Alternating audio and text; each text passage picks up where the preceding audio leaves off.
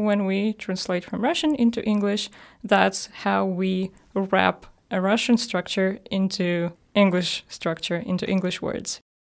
By practicing through translation, Mhm. you learn to interpret, to relay, to transform meanings Mhm. directly.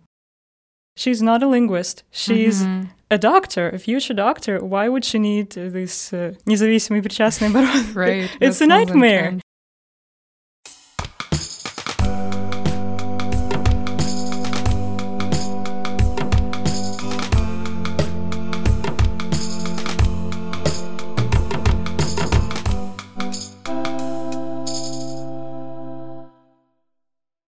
Всем привет! С вами снова подкаст Focus Study про английский, и я, Ира Васильева, founder and CEO and English teacher в Focus Study. Сегодня мы продолжаем наш третий сезон, и, как вы, наверное, уже знаете, в третьем сезоне мы встречаемся с преподавателями Focus Study и говорим на темы животрепещущие, интересные, экспертные, связанные с изучением английского языка. Все то, что может быть для вас полезным, а также просто увлекательным и развлекательным в процессе вашего обучения, либо фонового существования в одном пространстве с английским. Спасибо, что вы снова с нами. Напоминаю, что говорить мы будем на английском языке. Мы будем очень стараться артикулировать. Но мы не можем ничего обещать, поэтому, как всегда, если вы нас слушаете и в какой-то момент вам становится непонятно то, что услышите, будь то грамматически, лексически или по какой-то иной причине, пожалуйста, пишите, задавайте вопросы, комментируйте, ставьте нам э, знаки признания в интернетах, если вам нравится, и задавайте вопросы, если они у вас есть. Мы будем продолжать do our best. И я немножечко себе подстелила фразу, чтобы органично перейти на английский язык. Never works organically. I'm gonna switch to English now. So today here with me is Svetlana Tarasova, Sveta, one of our English teachers. Not just English teachers. I made a little pause there because I know that Sveta teaches Spanish too. And she actually taught me in the past. And I wish we spoke Spanish, but not to Sveta's expertise, but more to my laid backness. Um, that's not the point.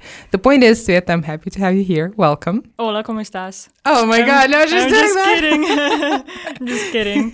Uh, thank you so much, Ira, for having me. It's a pleasure to be here and hoping for a fun and informative chat today. Yes, thank you. I'm sure we'll do just that. And to start us off, I like to do the thing where I procrastinate on the topic of our chat for a little while. So let me first, before we tell our listeners what we're going to discuss, let me first ask about you as a teacher. So, how have you gotten here? How would you describe yourself as a teacher of a language? Well, I have a very long-standing relationship with English. I've been learning it for most of my life, I think. Uh, my grandmother used to be an English teacher, and uh, then what really got me into English was an exchange year in the US when I was a high school student. So uh, once I got back home, I thought that I had to link my life somehow with English, uh, which is why. Um, I kept working on it, and at some point, still being a university student, I started teaching, which was as early as 2011, which is more than 10 years a now. back, yeah. Yeah, Mhm, and mhm. I think that's around when we met, you and I met. So um, we've also known each other for quite a long time now. And then um, at some point, I just uh, came to focus and said hi, and uh, we started working. But we started working on translations, not Mhm. on uh, teaching students first, because I'm also I happen to be a translator and uh, sort of consider that my main job. And uh, teaching is sort of a well, I don't I don't want to call it a you know a side gig, but. Uh, I love teaching. Uh, the thing is that I love combining translations and teaching because these are two very different jobs. One is with text and the other with people. Mm-hmm. So I I like to switch to, to charge my batteries uh, in one thing or the other. Thank you for sharing. And you're absolutely correct. When we not first met, but when we met Inside Focus professionally, our first track of action was actually translating and interpreting. And for a little while, we worked in that capacity, and we still do, but just occasionally not as for focus, that's more of a side gig. Later on, you began teaching. And to me, that's really fascinating, and I'm happy about that. I'd like to point out something you said about how these are kind of two jobs, and we may even say two personalities that you combine skillfully when you do things. And I can see how, as a translator, you can utilize and maximize some of your teaching skills, right, to enhance the quality of your translated product. But my question is how do you introduce your translating skills, your toolbox of professional expertise things, into your teaching? Right, that's a very good question, and uh, that's probably the main question of today's chat. I oh yeah, you did that. You, she did that. I didn't do it. We're talking about translation, the right. topic. I never announced it, and you did. Sorry for interrupting, but right. yes, we're going to talk about using translation as a tool for learning or teaching if you're listening and you happen to be a teacher. Sorry for interrupting again, but please go ahead. Yeah, being a translator helps me a lot uh, in my teaching. And uh, if you ask my students, they would probably tell you that we super often do translations in class. Mm-hmm. And uh, I know that many people dislike that strongly. Some people even hate it. Mm-hmm. Uh, some people like to say, Ooh, my head hurts. Please don't do that to me. Please stop mm-hmm. the translations. Uh, but actually, translations can be a very versatile tool, a tool that can help us practice and boost so many different skills as English learners.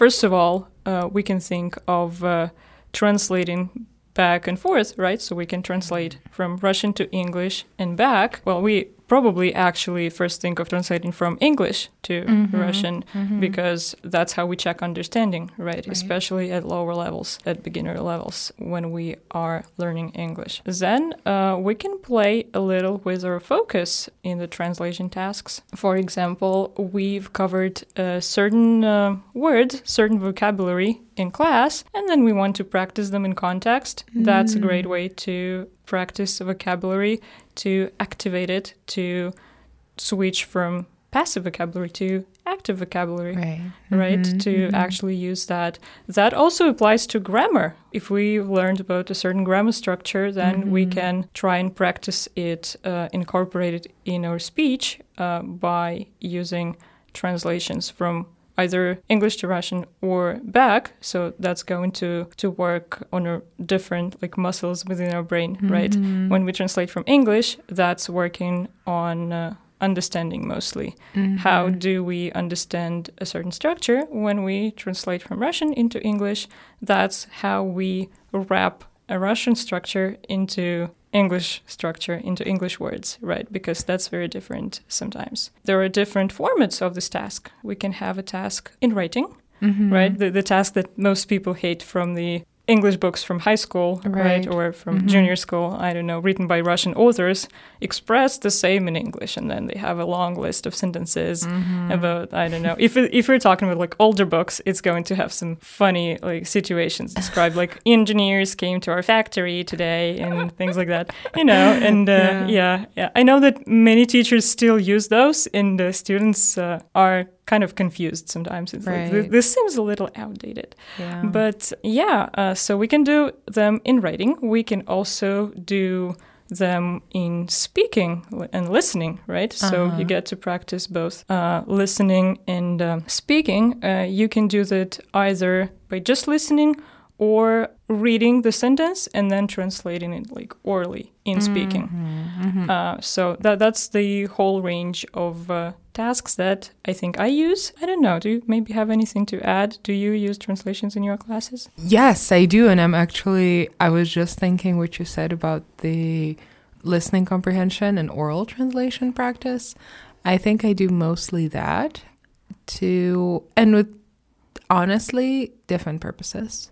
Sometimes, like you said, is to check the recently learned vocabulary or grammar, right? So normally I would go from Russian to English, right? So that they can utilize what they had just learned and see, you know, it's like the learning curve. Like I can see what they have remembered, retained, and what they still replace with older familiar structures or words. But I sometimes use translation on completely unrelated topics uh, just to help my students with retention that is memory and I think it's really funny that you mentioned that now. I never thought about that as like a specifically translating tool. So I usually do this as memory training because I know from my own experience having, you know, operated in the environment first times in the language speaking environment and no matter what language I try to learn, my biggest challenge is I sit there and I'm like really tense and I like, okay, I understand it, I understand I understand it. Okay, he finished. I do not remember anything because I got so stressed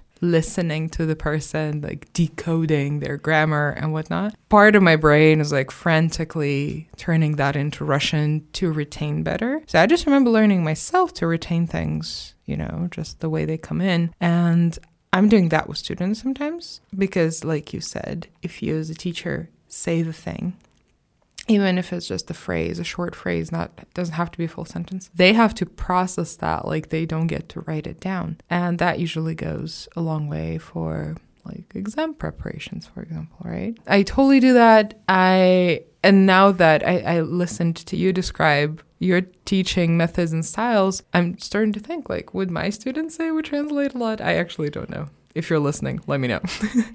but I do utilize those for sure, and I see a lot of value in it.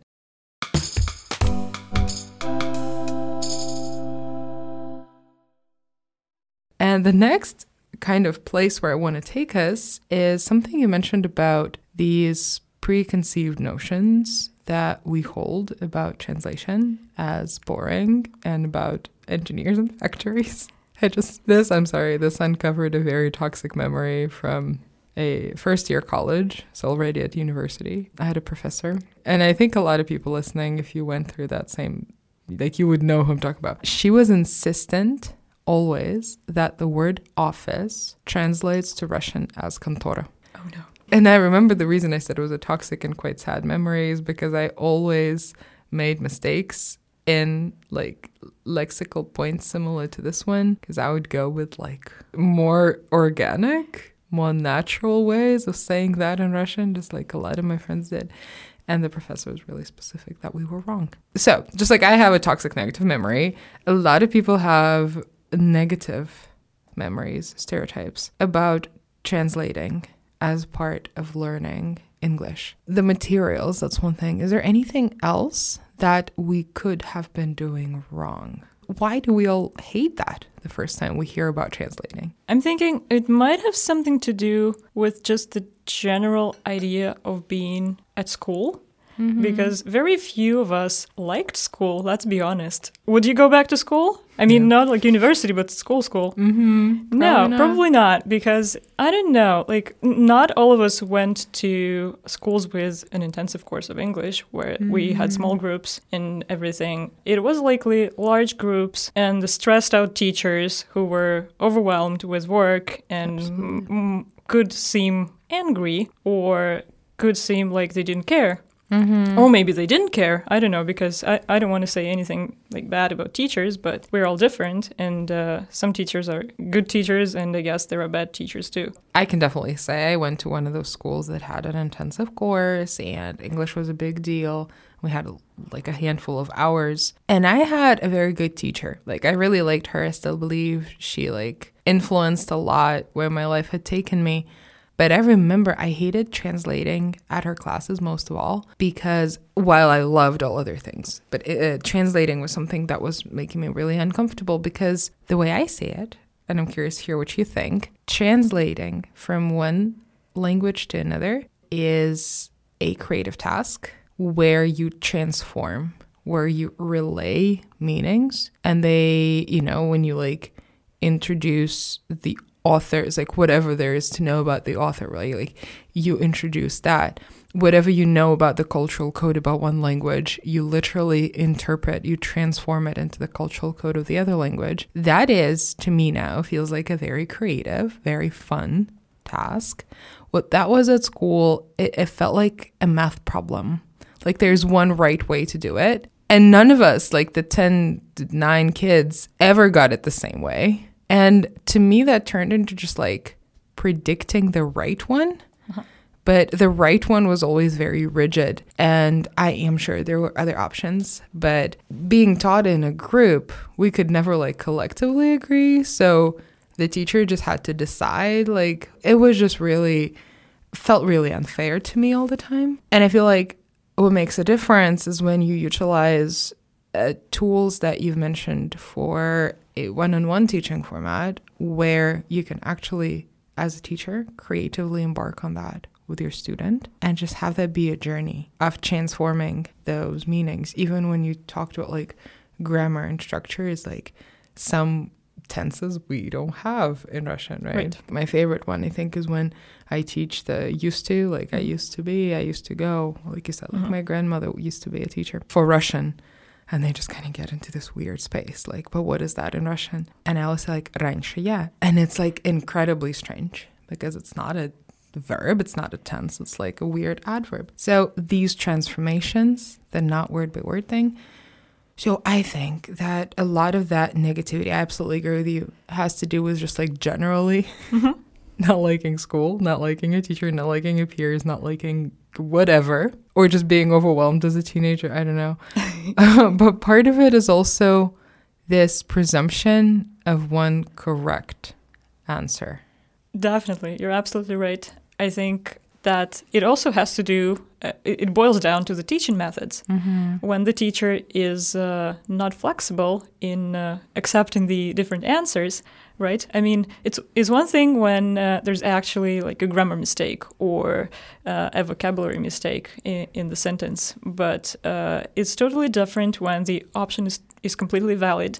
But what I usually do in class, like I'm getting ahead of myself a little bit, I think. But uh, anyway, um, I like to tell students, but this is another option that you could use Mm-hmm. right? Or if they used like a different word that was not part of the vocabulary that we're practicing right now, I'm telling them, so I- kind of wanted you to use that word, but this is also a valid option. Mm-hmm. So, like, I don't invalidate their effort because it could be a completely correct sentence that they Mhm. produced, right? Mhm. But uh, I like to give a lot of feedback. They feel that there's a variety of options, but they still got it right. Right. Yeah, that sounds really cool. And I remembered sometimes when I work in especially like higher level students, like at a almost C1 level, very often they produce things that are exactly not at all what I planned they were going to say. And what I do, I write down both what they had produced and what I had in mind for whatever purpose. And I'm just asking them, like, how does that choice that we made differently, how does that change? Mhm. the tone or you know the intention of the speaker and mostly these things boil down to like the tone differences right sometimes or like subtle nuances and that's very cool to discover with people when they already have the skill to see that difference so that sounds really like a cool thing and another thing i also thought about for university students for everybody who had studied english at university while being a whatever different professional i think the negative stigma from there is that for most people it was such a, a burden Mhm. just studying English altogether. I know that from a lot of my students, from a lot of my friends, that, you know, they were studying to be an engineer, a lawyer, a doctor, and then they had this odd course. They did not comprehend that was always too low, too high, like incredibly off.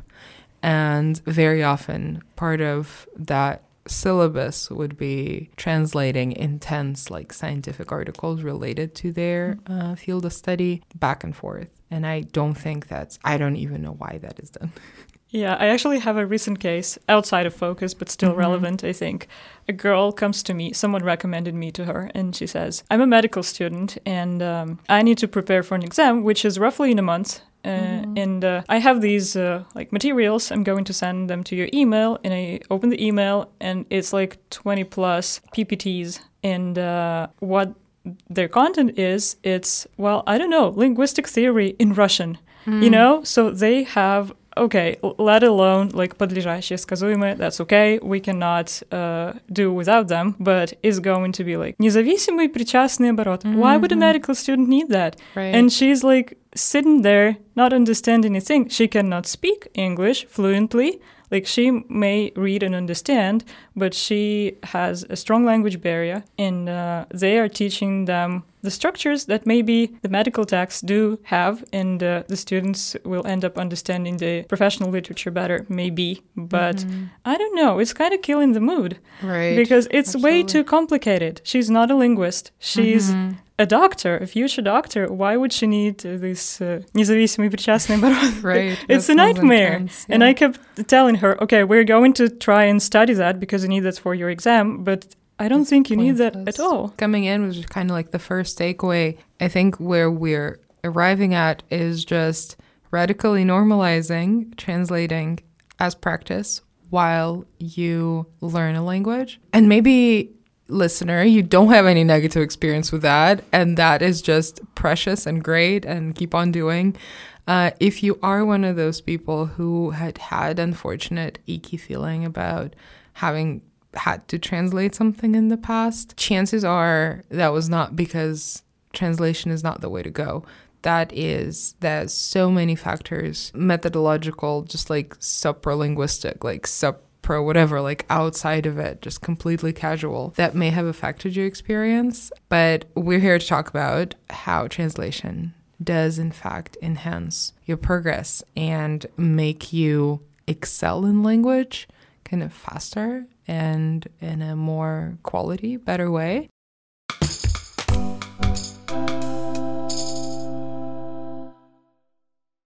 A lot of times, students at all sorts of levels, like I wouldn't say it's a unique to a level of proficiency, but I get this from students very often that they get frustrated that they, quote unquote, translate everything in their head Right.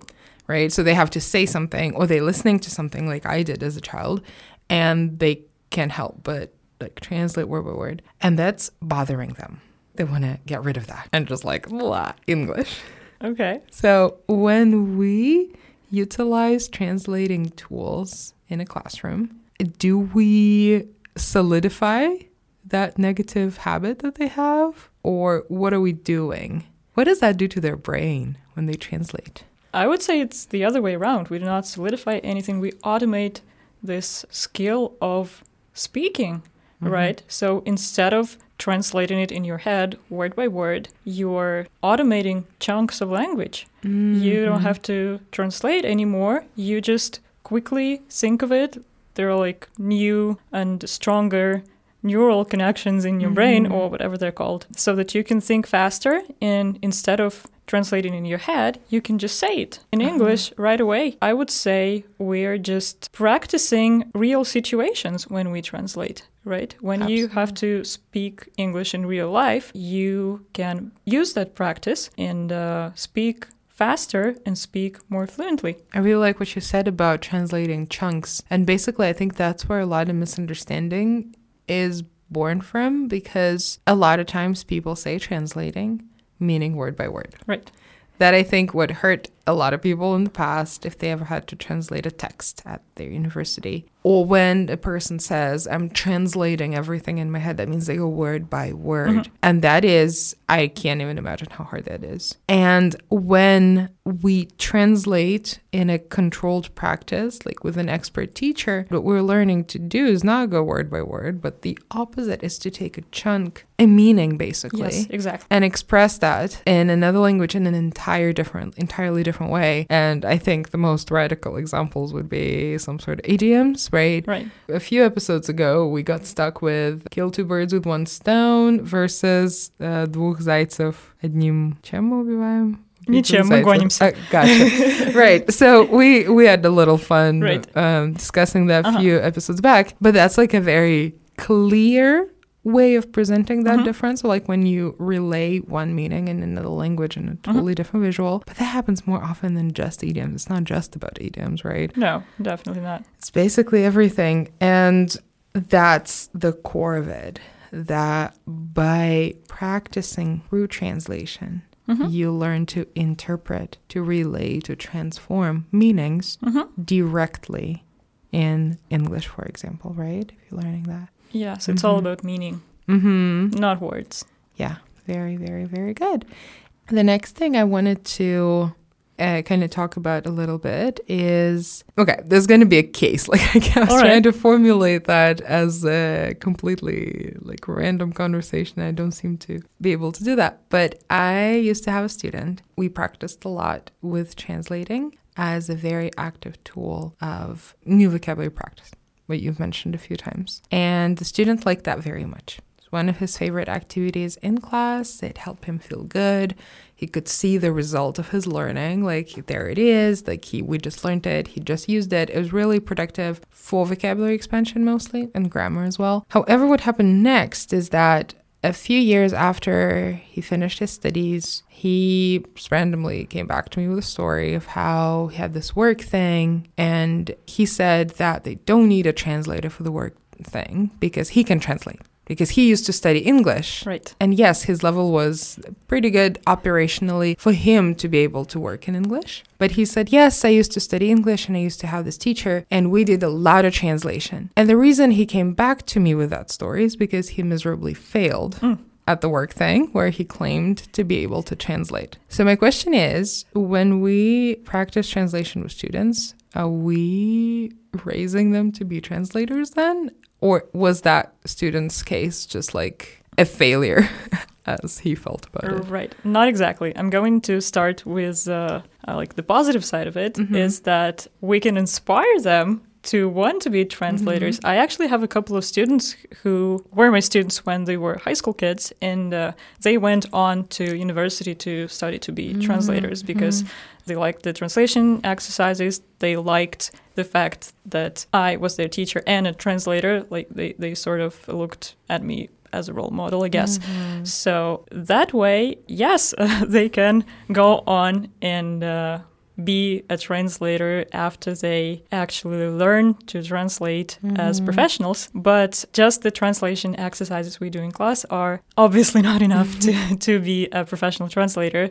First, because translating requires at least C1 in uh, yeah, right, uh, in a perfect setting, C2, and translation skills, which are acquired by still, you, you have to have some idea of translation theory, and you need to have a lot of practice, and uh, you need to have a lot of understanding of cultural context, etc., etc. So it's not just the mere fact of us tra- translating some things in class because also as i've mentioned and you've mentioned they're usually focused on something very specific that we're mm-hmm. working on. Mm-hmm. Whether it's vocabulary whether it's grammar whether it's some functional language these are just the top of the iceberg if i could Yeah. say it like that right? Mm-hmm. And the professional translator needs to master the whole iceberg be- before they can you know go out there and uh, uh, actually translate something professionally That makes perfect sense. And it's kind of also feels like when we talk about professional translations, a translated text or speech is the goal. Right? Like that's why we do things. That's how we utilize all these tools Right. that you've mentioned. We've been talking about is more using translation as a tool in itself, Right. where the end goal is to learn a certain structure exactly to learn certain uh, set of vocabulary. And I think we talk about this so much in all sorts of conversations. When every time I think uh, that we have a conversation around bilingualism, Mhm. where a lot of people are really inspired and they want to be bilingual, they want to be like a native speaker. What they often overlook is that a person who is bilingual. Right, or who's native, they're not automatically great translators. In fact, most likely they're horrible translators because for bilinguals, like they Mm. have this mixed in their heads, you know. And we have a, a whole episode talking about that. If you want to check it out, go back a few. but basically, it's kind of that same idea that very often translation gets blended into like, well, I speak Right. that language and I've done translation in class, so I'm qualified. And that usually is far from the reality. And what that leads to is just a lot of disappointment on you know the, the person who's trying to do that or the person who's relying on somebody trying to do that. Because you said like yeah that's there's got to be like theoretical uh-huh. understanding of all these linguistics moments and translation skills and tools practice and also practice not just like in the way that okay i'm gonna like intensively now it takes time just like with all muscles like it's just some kind it's other type of cognitive activity that it just like you need to live in it, Mhm. right, for a little while. So definitely not what we're trying to do when we utilize translation in class, right? Exactly.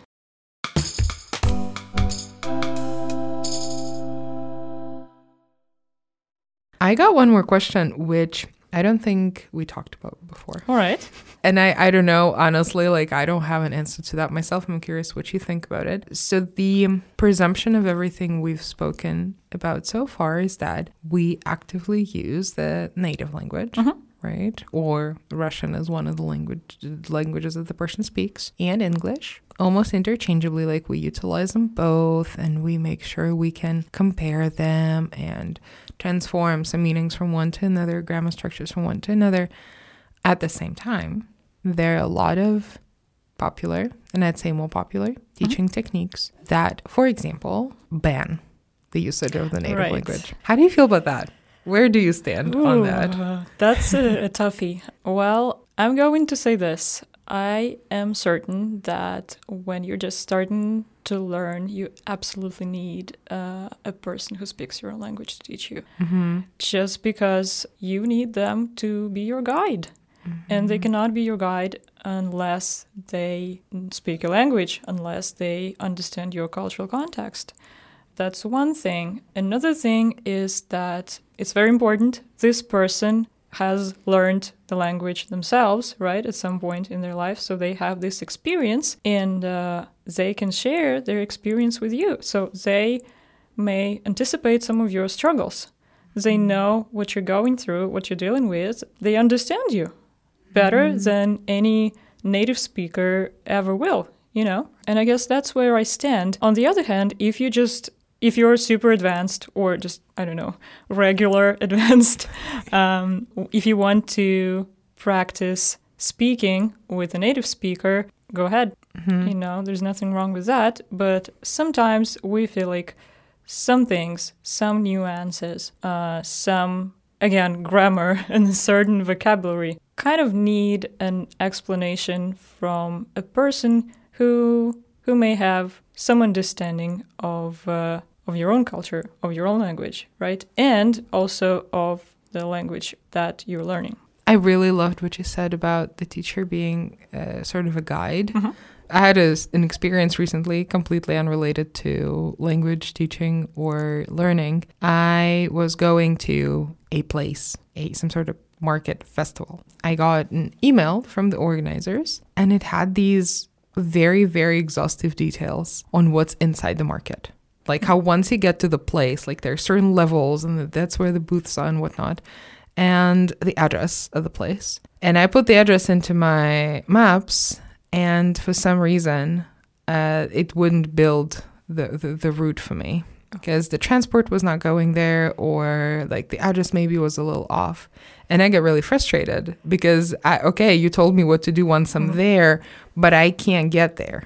And it was really frustrating. So I had to like just gonna get to the closest stop and then figure my way Mhm. from there and it turns out that that was like a really new place that's like the building number had not appeared on the map yet but regardless i made it there. It was not pleasant getting there. Uh, once i got there i was already so frustrated. Mhm. i didn't want to say anything. Uh, but i think i'm going to use this analogy to what you said. Like if you are say just starting your language journey and you go for the teacher who's just speaking that language. And yes maybe they're super qualified and they are Mhm. actually very competent users of the language themselves right so they're not just like a random native speaker they're really qualified Which is not always the case. Sometimes they the are a random native speaker, or even not a native speaker at all, because Yeah. you know any foreigner will do for Yeah. some schools. I'm sorry. schools, yeah, yeah. No, I, I, I'm there with you. And so even if they're like super competent and have like Right. proper teaching qualifications, they are telling you where the stands are in the building, and you're right here, and you can't figure out how to get to the building. Mhm.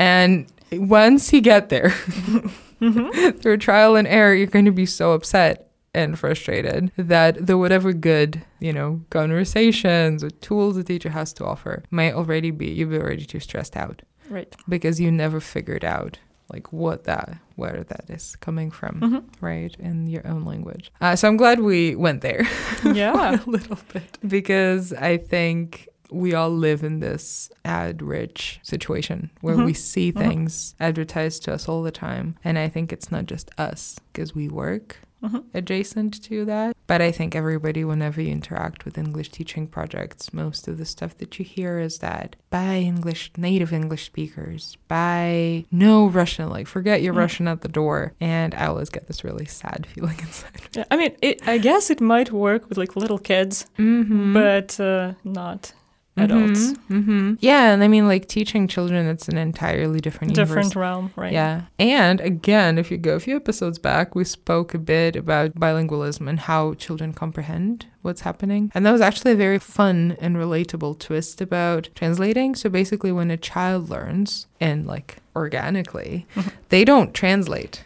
They see, like, they look at this color, the whatever's color in front of me, and they may think, okay, blue. And then they like look at it again in a different environment and they, okay, sini. And they may begin to think that these are just like different shades of blue, right? Like it does not have the Mhm. capacity of Mhm. like a three, like a triangle of like, this is what I'm seeing, this is it's in one, another Mhm. language. But we as adults have already mastered that. It's a thing and then different ways of naming the thing in Mhm. different languages. So we're going through the triangle, and then it becomes bigger and bigger the more language languages we learn. So basically, yes, children and adults are very different stories. So use uh, Russian free classes very carefully. They're yes, not with caution. absolutely. They're not uh, the the solution for sure, and they may even harm us in the long run. As we come to the close, I wanted to ask what you would like to tell our listeners, our students, your students, as this kind of final takeaway, your message to them. I guess the message is translate to learn and learn to translate. Do Wow. not be afraid to use translation. It can be your friend. Uh, you don't have to think of it as this terrible, difficult task because your teacher and your mentor and your guide is always there to help you, to advise you of all the different options, to draw your attention to the things that you could have done differently or the things that you could improve. So uh, it's actually a learning tool with a great potential, and uh, I would recommend. Uh, I don't know, taking a closer look at it, I would say. Yeah, thank you very much. And I know something, you mentioned that before, but we haven't mentioned it on the pod yet. Even if the listener, you're not studying right now, right? Like we've been saying, like ask your teacher. la, la, la. If you don't have a teacher, a guide, a syllabus that you're operating inside. Something you said before about music and lyrics, Right. Oh, yes. right? Just like, what if we choose something that we absolutely love, hmm right? Exactly. Uh, yeah, many of us like to think that we pick up a lot of language from songs, and that is true. We like listening to music. This is my favorite song. I want to know what they're singing about, Mm-hmm. right? But uh, I mean, it can backfire at times because songs are not always straightforward, even though we translate uh, all of the lyrics word by word or chunk by chunk. It doesn't make sense still. Mm-hmm. Uh, then, like, you know, you have to go to a website that says like song lyric meaning or something like that and then they explain the philosophy of it. Like it's a deeply philosophical song or it's like a super cheesy song or like it, i don't know it, it's a bad song Yes. sometimes you know? It Yeah. depends on, on your favorite uh, genres i guess and artists. But still it can work as a motivation tool Mm-hmm. you can feel very motivated to to look up the meaning to explore it to discover something new and uh, yeah go for it totally Yeah. And I gotta say, the one thing that I remember very fondly from my childhood is the poetry translating competitions. Ooh, Yeah, I participated in those a lot when for it was usually for some occasion that and the most fun were the ones where we could bring our own not our like the poems of our choice to translate. So it wasn't just one poem for all kids to try to interpret, but we could like decide on which poem in English, for example, and offer our own and very creative um, interpretation of that because it's poetry. And so I think that absolutely, like if you're into music, again use with caution like you said like some things can come with a lot of like obscenity and just like dirty language but that's good to know too i guess not to stigmatize anything but yeah keep an open mind about it and sometimes you do have to use those websites where they explain Right. what the the, uh, the musician was using the Oh, they actually meant that? Yeah. Oh no, like I didn't get that at all. Yeah, I have so many experiences like that. I'm gonna that's gonna be a final thing I say. Um, but when I was younger, like I was, I still like music a lot. But as a teenager, I was like obsessed with music, and a teenager and young young adult, and I had tons of favorite songs. And my thing is that that's gonna be for the listener. So y'all listen to us now, and you're. And we speak fast and we speak at a certain level, but I struggled for a very long time with listening. I can't explain why for a very long time up until I was like started to work professionally. I had issues with catching what people were saying, what singers were singing. So a lot of times, and I re- I'm realizing this just now that about 10 years ago, I listened to some songs and I was dead sure that was what I was hearing. Mm-hmm. In my own way, like through my own lens. And then a years later, turned to websites, I realized, in fact, I heard all the wrong words. And it's empowering now to even without the website, like re-listen to something I Uh-huh. used to like and be like, oh, I get it now. I can hear it now because I got, I've been practicing. but sometimes the discrepancy is like really, really terrifying. I mean, it happens to native speakers too. Like, if we even take some Russian so- songs, we don't always hear the things that they're saying.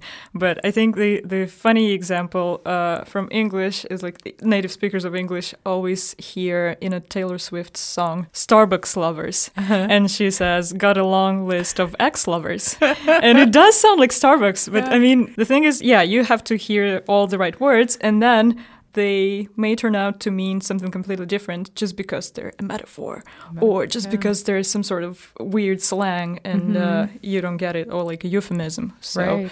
uh, it, it's tricky, really, Yeah. because it's art.